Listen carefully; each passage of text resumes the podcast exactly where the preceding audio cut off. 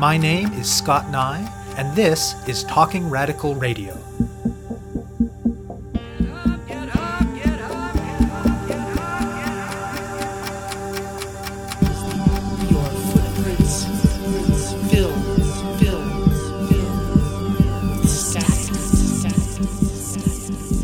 Hello and welcome to Talking Radical Radio, where we bring you grassroots voices from across Canada. We give you the chance to hear many different people who are facing many different struggles talk about what they're doing, how they're doing it, and why they're doing it, in the belief that such listening is a crucial step in strengthening all of our efforts to change the world. On this week's show, I'll be speaking with Baj Mukhopadhyay, Mehek Sawhney, and Aditya Chaudhry. One of the most important political trajectories of recent years has been the rise of the far right. In North America, we often fail to appreciate how this political dynamic is playing out not only here, but in at least some countries in the global south. The far right government of Narendra Modi and the BJP party in India, for instance, is not always recognized as part of this trend in mainstream North American conversation. The BJP and its powerful array of associated organizations are devoted to Hindutva, or Hindu nationalism. These politics are taken up in the context of a country with a robust and inclusive tradition of secularism, a secular constitution, and a wide range of cultures, languages, and religions, including a rich diversity of traditions within the historically broad umbrella of Hinduism. Hindutva politics seek to transform India into a specifically Hindu nation, under a narrow and elite version of Hinduism. Though they use language of development and economic populism, the BJP's politics work to reinforce hierarchies of gender, caste, and class, and to increase economic inequality. In particular, though 200 million Indians are Muslim, the BJP has a long and disturbing record of attack on Islam and on Muslims. The BJP is currently about one year into its second successive majority government. Of particular concern for today's interview are two policy initiatives the National Register of Citizens, or NRC, and the Citizenship Amendment Act, or CAA. The NRC, as the name indicates, is an effort to create a comprehensive registry of citizens in the country. A recent trial run in a single state resulted in more than 2 million residents being denied citizenship. What this means is that they lacked certain documents. And in India, lots of people, particularly poor people, lack documents for all kinds of reasons that may have nothing to do with migration or residency. The BJP government has committed to implementing the NRC nationally, but it's unclear how they could possibly do this without reproducing this fiasco on a national scale. The CAA is a piece of legislation that was passed in December 2019 that modifies India's citizenship requirements. Essentially, it offers Indian citizenship to refugees from neighboring countries, except, that is, if they're Muslim. Some of the opposition to the CAA is based on the fact that it treats people differently based on their religion, a violation, opponents argue, of India's constitution and of the spirit of its secular democracy. In light of the pending NRC, however, the injustice of the CAA is even more stark. It would allow non Muslims in that process who, for whatever reason, lack papers to have access to Indian citizenship anyway, but it would exclude Muslims. Powerful government figures have already been throwing around dehumanizing language, and detention centers for Muslims are already being built in one state. As columnist Shree Paradkar recently observed in the Toronto Star, quote, in this way, all Muslims in India could potentially become stateless, end quote. The protests against this legislation in India have been massive. Quite literally, hundreds of millions of people have been on the streets at one point or another since the uprising began in December. Students in particular have been leading the way and have faced harsh police repression, including deaths at police hands. And trade unions, women's groups, farmers' organizations, and more have also linked this issue to their broader opposition to the BJP's agenda. According to today's guests, though the Indian diaspora in North America is as diverse as India itself, its politics are most often dominated by elite and conservative elements. There are also, however, traditions of progressive organizing within the Indian diaspora in Canada dating back to at least the 1970s. And since the resistance to the NRC and CAA began in India, Montreal and Toronto have both seen demonstrations and other events in solidarity. The next big day of action will be January 26th, which is the anniversary of the day that the Indian Constitution took effect in 1950. Demonstrations are planned in India itself and in diasporic communities around the world, including in Toronto, Montreal, and elsewhere in Canada. A key demand of the organizers in this country, which they hope other Canadians will take up, is that Prime Minister Justin Trudeau speak out in some way about what's happening in India. Teach ins are also being planned, and discussions are ongoing about other ways to exert pressure on the Indian state. The long term hope is that mobilizing in solidarity with Indian protests against the far right policies of the BJP can be part of a broader front to mobilize against the far right in Canada and around the world. Adita Chaudhry is a graduate student at York University in Toronto. Mehak Sawhney is an international student doing her PhD at McGill University in Montreal. And Baj Mukhopadhyay is a physician also based in Montreal. I speak with them about the context and struggle in India and about the solidarity organizing happening in Canada. My name is Baj Mukhopadhyay. I'm from Tiohtià:ke, otherwise known as Montreal. I am Bengali from India. I was an Indian citizen all the way until the age of 26. And I'm involved in working in solidarity with protests in India against the Citizenship Amendment Act, as well as the National Register of Citizens. I've been involved in a wide variety of social movement work, organizing work on a variety of issues. I do work mainly as a family doctor in my day to day life.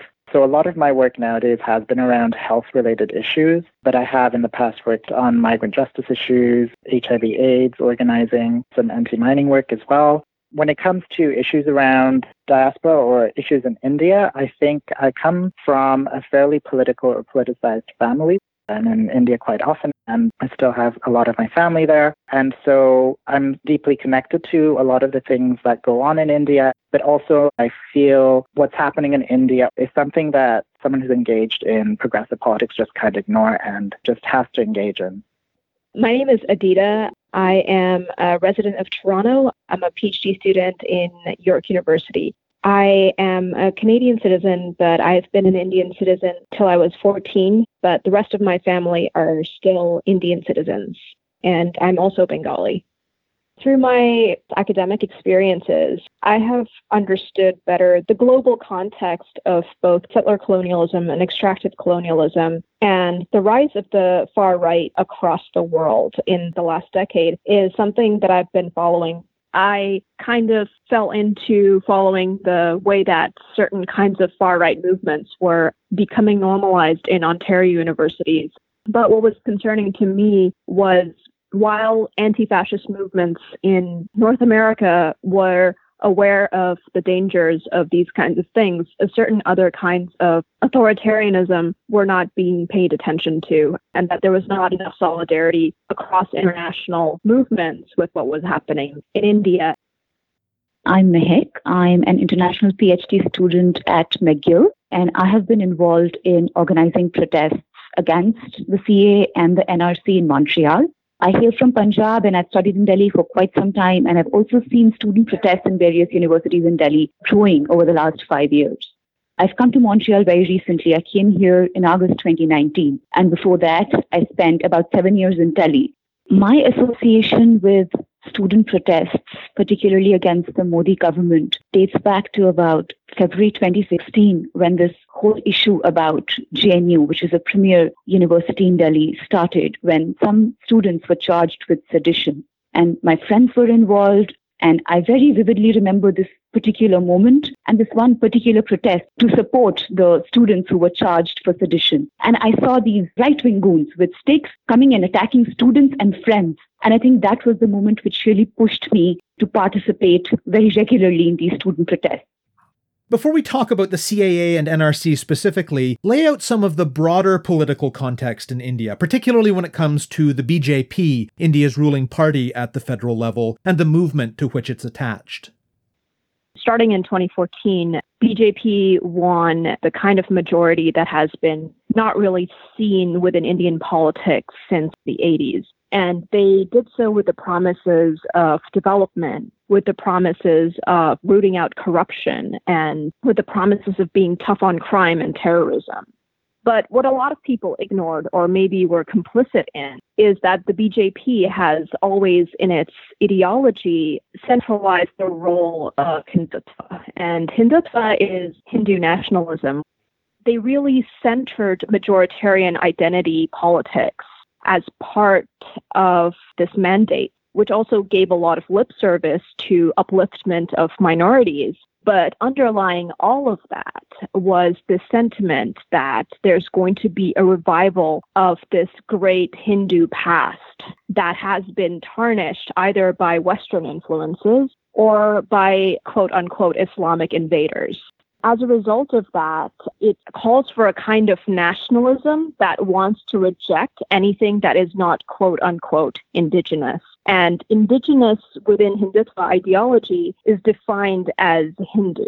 And not just Hindu, but the kind of Hinduism that is Brahminical and patriarchal and very much naturalizes and justifies caste ideology as decolonial. And therefore, the right thing to do to quote unquote decolonize India would be to go back to caste hierarchies and a certain place of women in society and so on and so forth ignoring the fact that there are indigenous people within India, that there are people who have been resisting caste hierarchies since before European colonization of the Indias. So it's a very selective mentality and a selective ideology that really privileges high caste Hindu men over everyone else.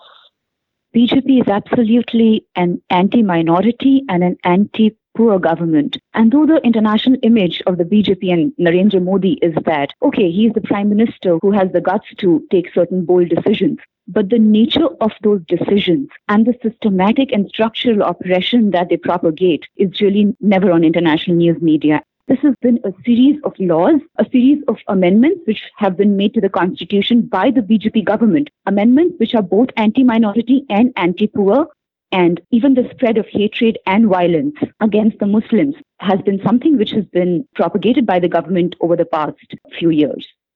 This history of Hindu nationalism isn't new. The RSS, which is the paramilitary outfit of the BJP, its birth goes back 100 years. And the BJP has all these associated organizations which speak to its immense organizing power they've been slowly taking over state institutions. And so it's not just now that people in India have been noticing this sort of takeover of the fabric of governance in the country, the cultural outlook of the country. What we're seeing now in India is for many of us who have a progressive perspective on Indian politics is just the logical consequence of dynamics that have been building for a very long time and have not been challenged successfully. And what are the Citizenship Amendment Act and the National Register of Citizens? It would be beneficial to understand the National Register of Citizens and the Citizenship Amendment Act in relation to each other. So, the National Register of Citizens, as the name suggests, is a national register of citizens, and it was first implemented in Assam some time ago, which requires people to show their documents to be able to prove their citizenship nothing is very clear about the process of how this was done or will be done.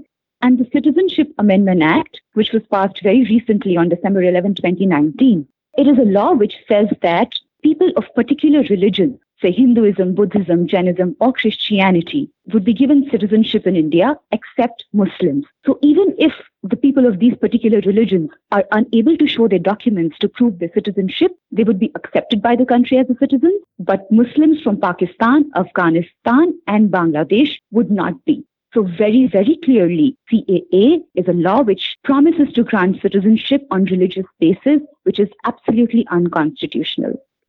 I've had to confront amongst friends and family the idea that, well, the Citizenship Amendment Act isn't necessarily an attack on the secular fabric of India because it doesn't really affect Indian citizens. And I think Mehak just pointed out that it might actually affect Indian citizens because the process of proving citizenship in a country where, you know, there's a high degree of illiteracy, where documents might be hard to trace, where the state bureaucracy is not always able to provide identifying documents, it may have an impact on people who are, in all practical respect, Indian citizens. But the bigger idea is that any law, even if it's a law that applies to foreign citizens living in India. Any law that uses religion as a basis of access to social or economic or political rights is fundamentally against the secular principle of the Constitution. And I think we're aware of the possible creep that can happen that first it's the people who are not citizens. And then slowly, if one law like this is allowed, the gradual expansion of this principle of like, oh, you know, maybe it's not so bad to use religion as a discriminatory principle for access to rights and social services, that becomes a huge problem. And I think we have to stop this before it gets any bigger. And I think the idea that any law in a secular country can be passed with using religion as a discriminating factor is just unacceptable. There are implications for people that are of any minority background that are challenged in terms of their caste or their class, because regardless of religious affiliation, one of the things that this can possibly do, and we don't know how it's actually going to be implemented, is take away existing citizenship rights and possibly property and other things that people take for granted on a day to day basis before citizenship can be restored to a person who might not have papers. And this is regardless of whether they are Hindu or Muslim. This could happen to a person. So it, it creates actual disruptions in people's lives but with Muslims being the only people that are excluded from it, what it does, it naturalizes this idea that Muslims cannot really be Indians and that they are necessarily someone who belongs to Bangladesh, Pakistan, or Afghanistan. And that is a challenge to the idea of Indian identity itself. And it is really an assault on the basic fundamental secular principles of the country. What has the resistance to the CAA and the NRC been like in India itself? The protests in India against CAA and NRC have been huge. Hundreds of millions of people are out on the streets fighting against these draconian anti minority, anti poor laws. Specifically, I think I should mention the student protests at Muslim majority institutions like Jamia and Aligarh Muslim University, where students were peacefully protesting and were countered by extreme police brutality and violence, which has led to about 27 murders so far by police brutality across India. And hundreds of students and professors actually have been injured and have landed in hospitals. One of the biggest protests in India in the last 40 years happened on 8th January, which is actually a combined protest by labor and trade unions, by women, by farmers, which actually depicts the overall condition of India right now and how everything is really intertwined. Yes, it is about religious minorities, but it is also about issues of caste, the status of the economy, status of women, and so much more, which is behind what's happening right now. One of the other things which must be mentioned is that many, many protests are being led by women right now. And this is also a message to the Indian diasporic community in North America, which is that I'd say that they should be wary of the fact that whatever reaches across borders is very different from the on ground reality. And media channels take very good care of spreading misinformation and hatred. So I'd really suggest people to consult the right sources and not rely on what we call the WhatsApp University or primarily on social media. There are news channels like NDTV or other sources like Wire, Scroll, which are working a lot to report honestly from India. And it would be a good thing to be wary of the fact that a lot of misinformation and hatred is being spread. How has this been playing out in Indian diasporic communities in North America, particularly where you are in Montreal and Toronto? The Indian diaspora is as diverse as the country itself. There's people of all classes, all castes, all religious backgrounds, speaking all sorts of languages that are spread out really all over the world. Unfortunately, the politics of the diaspora is often determined by people who have the most visibility and the most resources to dominate political space. And I think certainly in North America and perhaps also in Europe, the people most likely to dominate the political space are actually extremely conservative. They have a lot of financial clout, they have a lot of political clout in the diasporic communities. And so the image of the diaspora politically is one that's actually quite conservative, is quite comfortable with Hindu majoritarian authoritarianism, and has a very idealized, rigid view of what India could and should be, and is not afraid to ally itself with dangerous currents in their home communities, such as we've seen with Trump's white nationalism in the United States, one of the reasons why I think it's particularly important for diaspora communities to stand up against what's happening in India right now is to show that it's not a consensus among the diaspora. We do not agree. We are not all on board with what's happening in India and what's happening within our own communities. And I think it's really important that we show that we will not allow our voice to be taken over by a very, very powerful but very, very problematic vision of what India could and should be what was most interesting to me about what's happening in Montreal now is the intergenerational nature of it.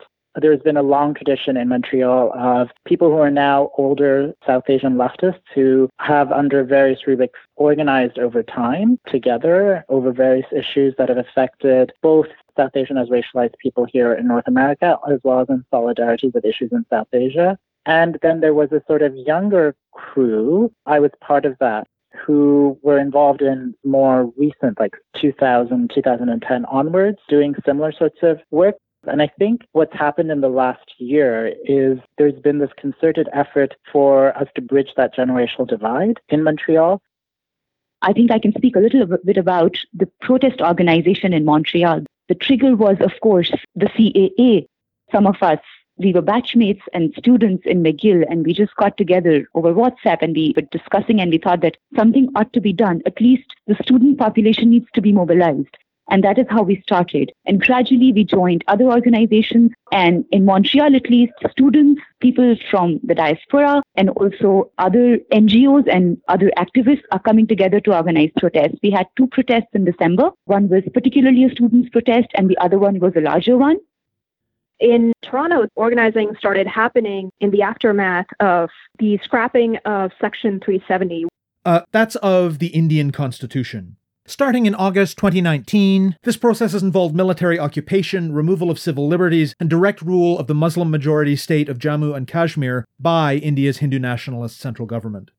So there was already certain things that were brewing within the diasporic Kashmiri community that started a culmination of other movements that were able to come together to protest the CAA and since then, within Toronto, I know that other organizations that are interested in similar struggles, including people who are protesting police brutality and anti democracy in Hong Kong, have also shown up for our protests, as well as socialist and workers led movements within Ontario that are working against the Ford government have also given us their solidarity. So I kind of uh, hope to see the anti CAA movement that's happening in Toronto and elsewhere in the world go into a kind of space where it can take on both issues of Hindu nationalism, authoritarianism, state surveillance, police brutality, but as well as like very basic workers' issues. And what's going on right now in Montreal and Toronto in terms of this organizing? Now we're moving forward towards a bigger march and protest on the 26th of January 26th of January is a very, very special date because it was on 26th January 1950 that the Indian Constitution got adopted. And there are going to be protests across countries all over the world in solidarity with protesters in India, in solidarity with those injured, and in solidarity with those who would be affected by these draconian laws.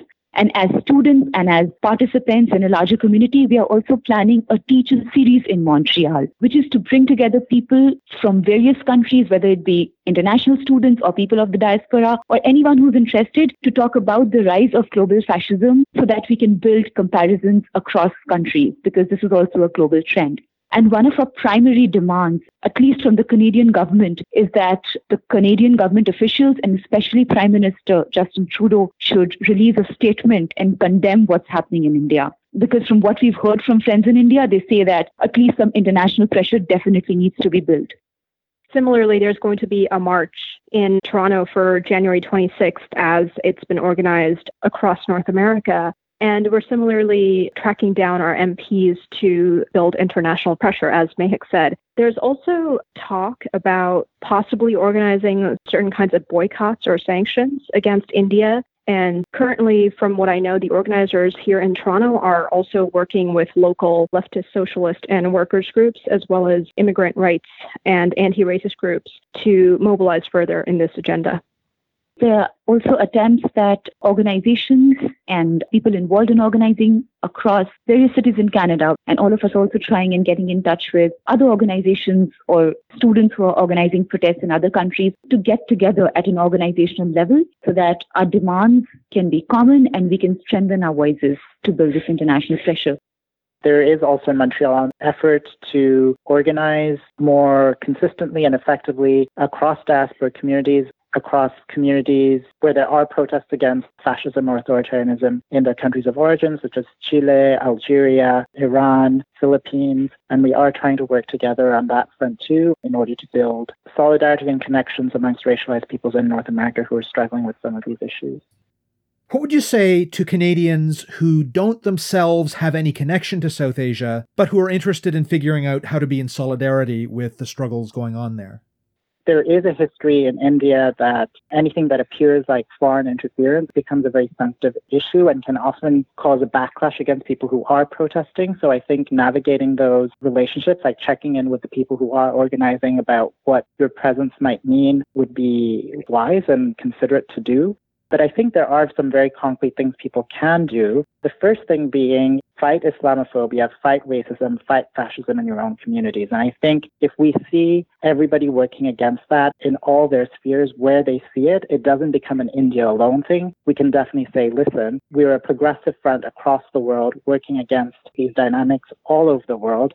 The second thing I would say is really educate yourself about what the links are between the Hindu right and your own community. If you are a white North American, ask yourself why Trump and Modi had such a great meeting in Texas last year. Why is white nationalism and Hindu nationalism, why are people speaking about them more and more in the same breath? Why is Indian foreign policy aligning itself more and more to U.S. imperialism?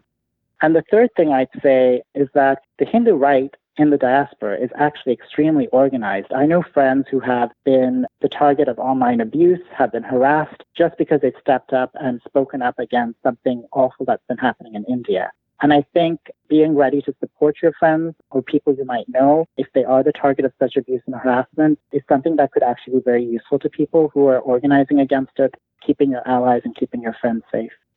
I think it's very important, especially in this time, for North Americans to interrogate how often they have conflated Hinduism to India and vice versa, which sort of naturalizes and justifies the role of Hindu nationalism within India and internationally. I think it's important to understand where the secular values of India comes from and how Hindu nationalism and other kinds of majoritarian fascist initiatives from India are manipulating multiculturalism and such values to go undercover and further normalize Hindu nationalism. You have been listening to my interview with Baj Mukhopadhyay, Mehek Sawhney, and Adita Chaudhry about the organizing happening in Toronto, Montreal, and elsewhere in Canada in solidarity with protests in India against the National Register of Citizens and the Citizenship Amendment Act. To find out more about Talking Radical Radio, the guests, the theme music, and the ways that you can listen, go to talkingradical.ca and click on the link for the radio show.